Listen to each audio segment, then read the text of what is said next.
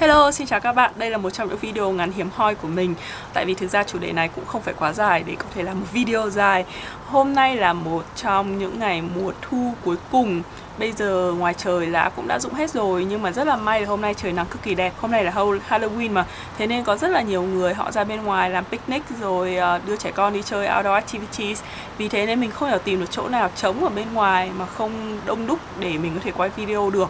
Vậy nên hôm nay mình quay ở trên ban công nhà mình. Ban công nhà mình thì vừa dọn dẹp tất cả sạch sẽ xong để họ chuẩn bị cải tạo lại ban công. Còn trước đấy thì mình có trồng một số các cái cây herb here, tức là các cái cây rau củ linh tinh, rồi có nhiều thức ăn cho chim cho sóc ở đằng kia, nhưng mà mình đã dọn sạch hết rồi nên ban công hoàn toàn trống trơn. Và mình đang phải sử dụng một cái ô, tại vì nếu không thì ánh nắng nó chiếu thẳng trực tiếp vào mặt như thế này sẽ không thể nào nói chuyện được gì. Thực ra thì cũng không đến nỗi tệ nhỉ, hay là mình cứ để như này thôi chói lắm.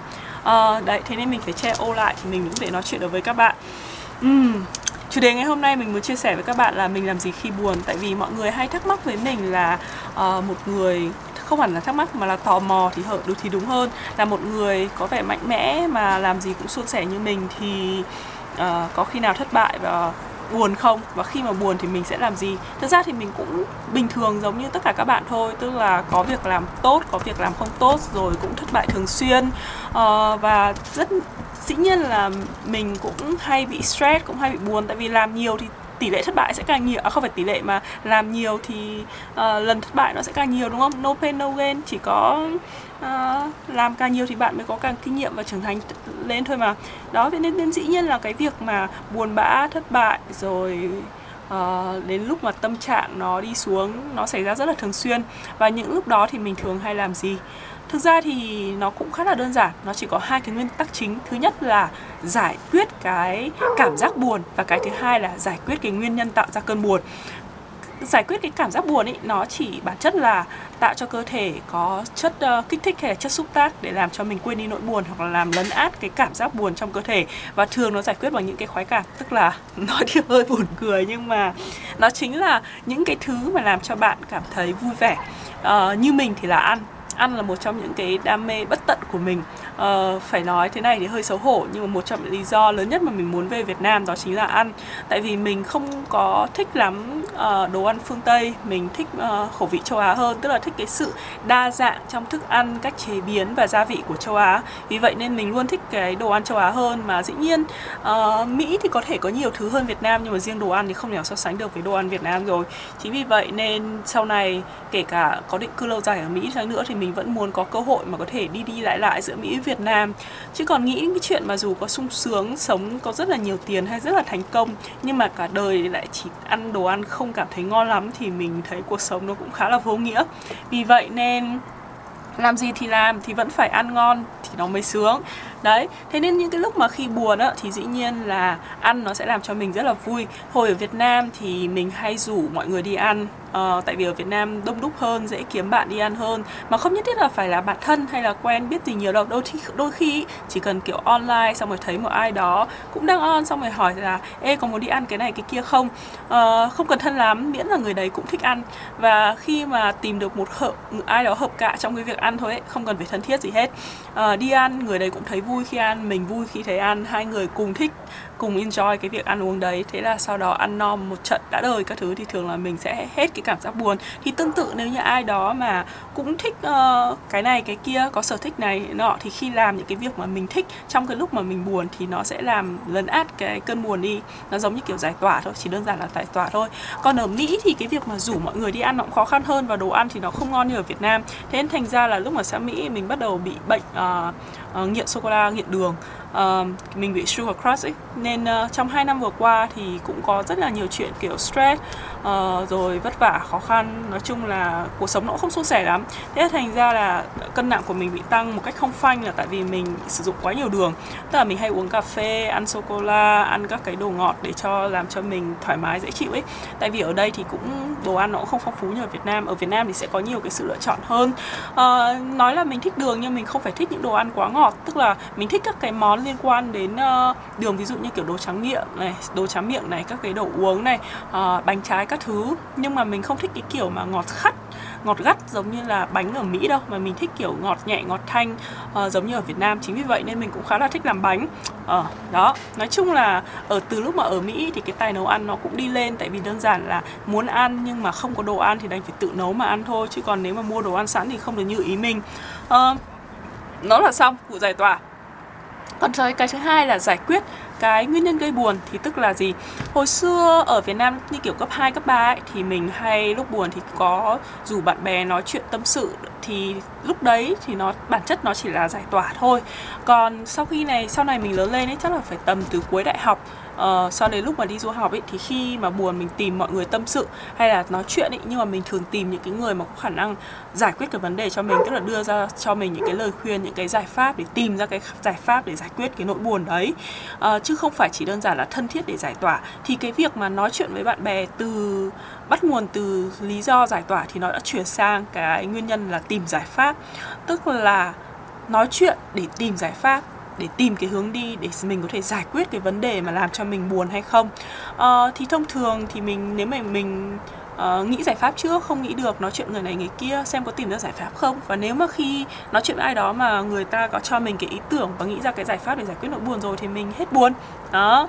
Nhưng mà mình biết là nỗi buồn có những cái mà nó không thể được giải quyết được, tức là những cái mà nó bắt buộc nó phải như vậy, hay là nó đã rồi. Ví dụ như là bạn tham gia cuộc thi, bạn không được giải, thì bạn cũng cố gắng, bạn cũng giỏi, nhưng mà có những người cố gắng và giỏi hơn bạn, đúng không? Hay là bạn cố được thế này, thế kia, nhưng mà sức bạn chỉ có vậy. Tức là những cái thứ mà dù bạn cố hay là nó không phải vấn đề là giải quyết, mà nó cần phải có một cái quá trình rất là dài thời gian để nó thay đổi, chứ nó không thể đùng một phát vào tìm ra giải pháp là có thể giải quyết ngay lập tức được. Thì những cái việc đấy mình gọi là những cái việc mà sự đã rồi ấy. Thì cái hướng thứ ba mình đi đó chính là tạo ra cái mới. Căn bản nó là có những cái thứ mà làm cho bạn buồn, có những cái thứ mà bạn bị mất đi, thì để bù lại thì bạn sẽ phải tạo ra những cái mới và tạo những thứ mà bạn được. Như vậy thì tổng thể thì bạn sẽ có thể là được nhiều hơn mất. Và khi bạn nhìn lại con người mình và nhìn ra cái tổng thể thì bạn sẽ thấy là cuộc sống của mình cũng có cái mất, cũng có cái được, nhưng mà chung quy lại thì mình vẫn được nhiều hơn. Thì như vậy thì bạn sẽ vui vẻ hơn. Thì tạo ra cái mới tức là gì? Tạo ra kế hoạch mới này, tạo ra phương án mới này, con đường mới này, có thể là nói chuyện với những người mới để gặp ra những cái ý tưởng. Vì vậy những cái lúc mà buồn ấy thì mình lại khá là thích là đi một mình. Hồi Việt Nam thì mình hay đi lang thang một mình ở khu phố cổ, hay là đi chỗ này chỗ kia, đi xem đường trên phố, đi mua sắm, nhưng mà thường là mình đi một mình. Lý do là khi mà đi một mình ấy thì dễ mà kiểu tìm ra những cái mới, dễ gặp những người mới, dễ nói chuyện với những người mới hơn. Còn nếu mà khi bạn đã đi với cả một ai đó thì nó hơi bị hạn chế trong cái khoản mà tiếp cận nói chuyện người mới. Thì khi mà tiếp xúc với những cái người mới và những cái thứ mới như thế thì nó tạo cho mình những cái ý tưởng. Và khi có những cái ý tưởng này, kế hoạch này, plan hay là bất kỳ một cái gì đấy thì nó sẽ tạo ra cái giá trị mới, và nó có thể là nó thêm vào trong cái cuộc sống của bạn, đúng không? Tại vì nếu mà bạn cứ mãi giải quyết những cái vấn đề đã cũ rồi, có thể bạn không giải quyết được, nhưng mà cái mới nó đến nó sẽ làm cho bạn đầu óc nhẹ nhàng hơn, có cái hướng đi nó thoải mái hơn, và bạn sẽ không đè nặng quá cái việc là mình cứ phải luẩn quẩn để giải quyết cái vấn đề kia. Có thể nó sẽ khó khăn rất nhiều, thay cái gì khó quá thì thôi, không làm được thì bỏ, thì mình làm cái khác, kiểu như vậy đó. Đấy, thì như ở bên Mỹ này thì nó cũng có nhiều cái lợi thế. Là như kiểu tuần trước ấy, thì mình có nhiều cái nó không được suôn sẻ như mình mong muốn. Thế là mình ngồi nghĩ kế hoạch khác. Mình tham gia vào một cái lớp học aerial yoga, tức là kiểu yoga đu dây ấy. Xong rồi một cái lớp pole dance, đi tập 1-2 buổi tự dưng thấy người khỏe khoắn dễ chịu, tức là cảm giác là mình học thêm một cái skill mới. Hay là mình đăng ký một cái lớp học online về một cái liên quan đến chuyên ngành, thì tự dưng mình cảm thấy là mình đang tiếp tục đi lên và có bồi dưỡng thêm cái kỹ năng của mình. Thế là tự dưng mình cảm thấy dễ chịu hơn rất nhiều. Tức là có những cái mình không đạt được, nhưng mà mình biết là mình đang trên đường để đạt đến những cái thứ khác, thì cảm giác mình không bị thụt lùi và không bị mất quá nhiều ấy. Đấy, thì chung quy lại là nó là ba cái là giải tỏa, cái thứ hai là giải quyết, và cái thứ ba là tạo ra những cái thứ mới.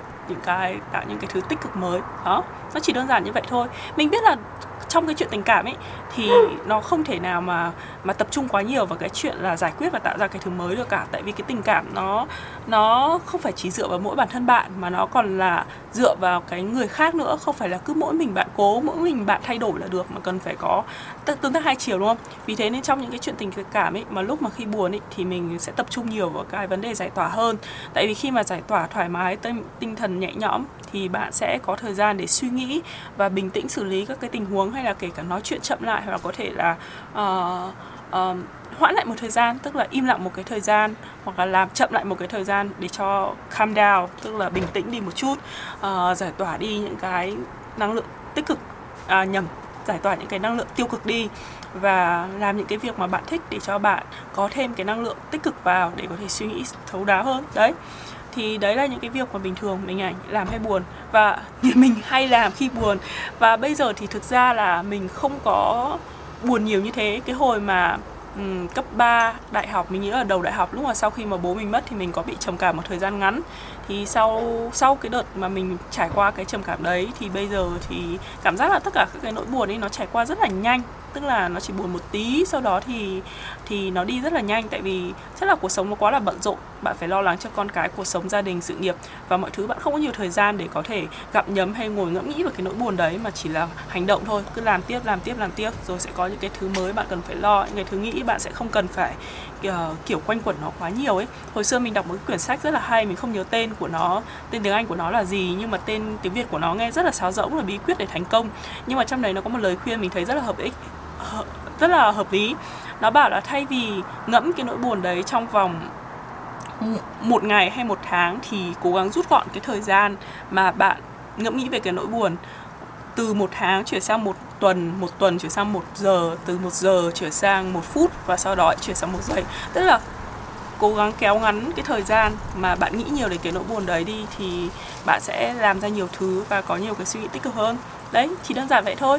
Đó, hôm nay là ngày cuối cùng của trời mùa thu. Đến tuần sau thì trời sẽ vào đông rồi, mình nghĩ là thế, và đến tháng 11, và tháng 11 là sinh nhật mình. Thế nhá, bye bye các bạn và hẹn gặp lại các bạn. Chúc các bạn tự tin đi lên trên con đường phía trước, và có vấn đề gì thì cứ vượt qua, tại vì mình cứ phải đi lên và tiếp tục làm những cái mới thì bạn mới có những cái điều tiêu cực và những cái giá trị mới, đúng không? Đó, thế nhá, bye bye, hẹn gặp lại.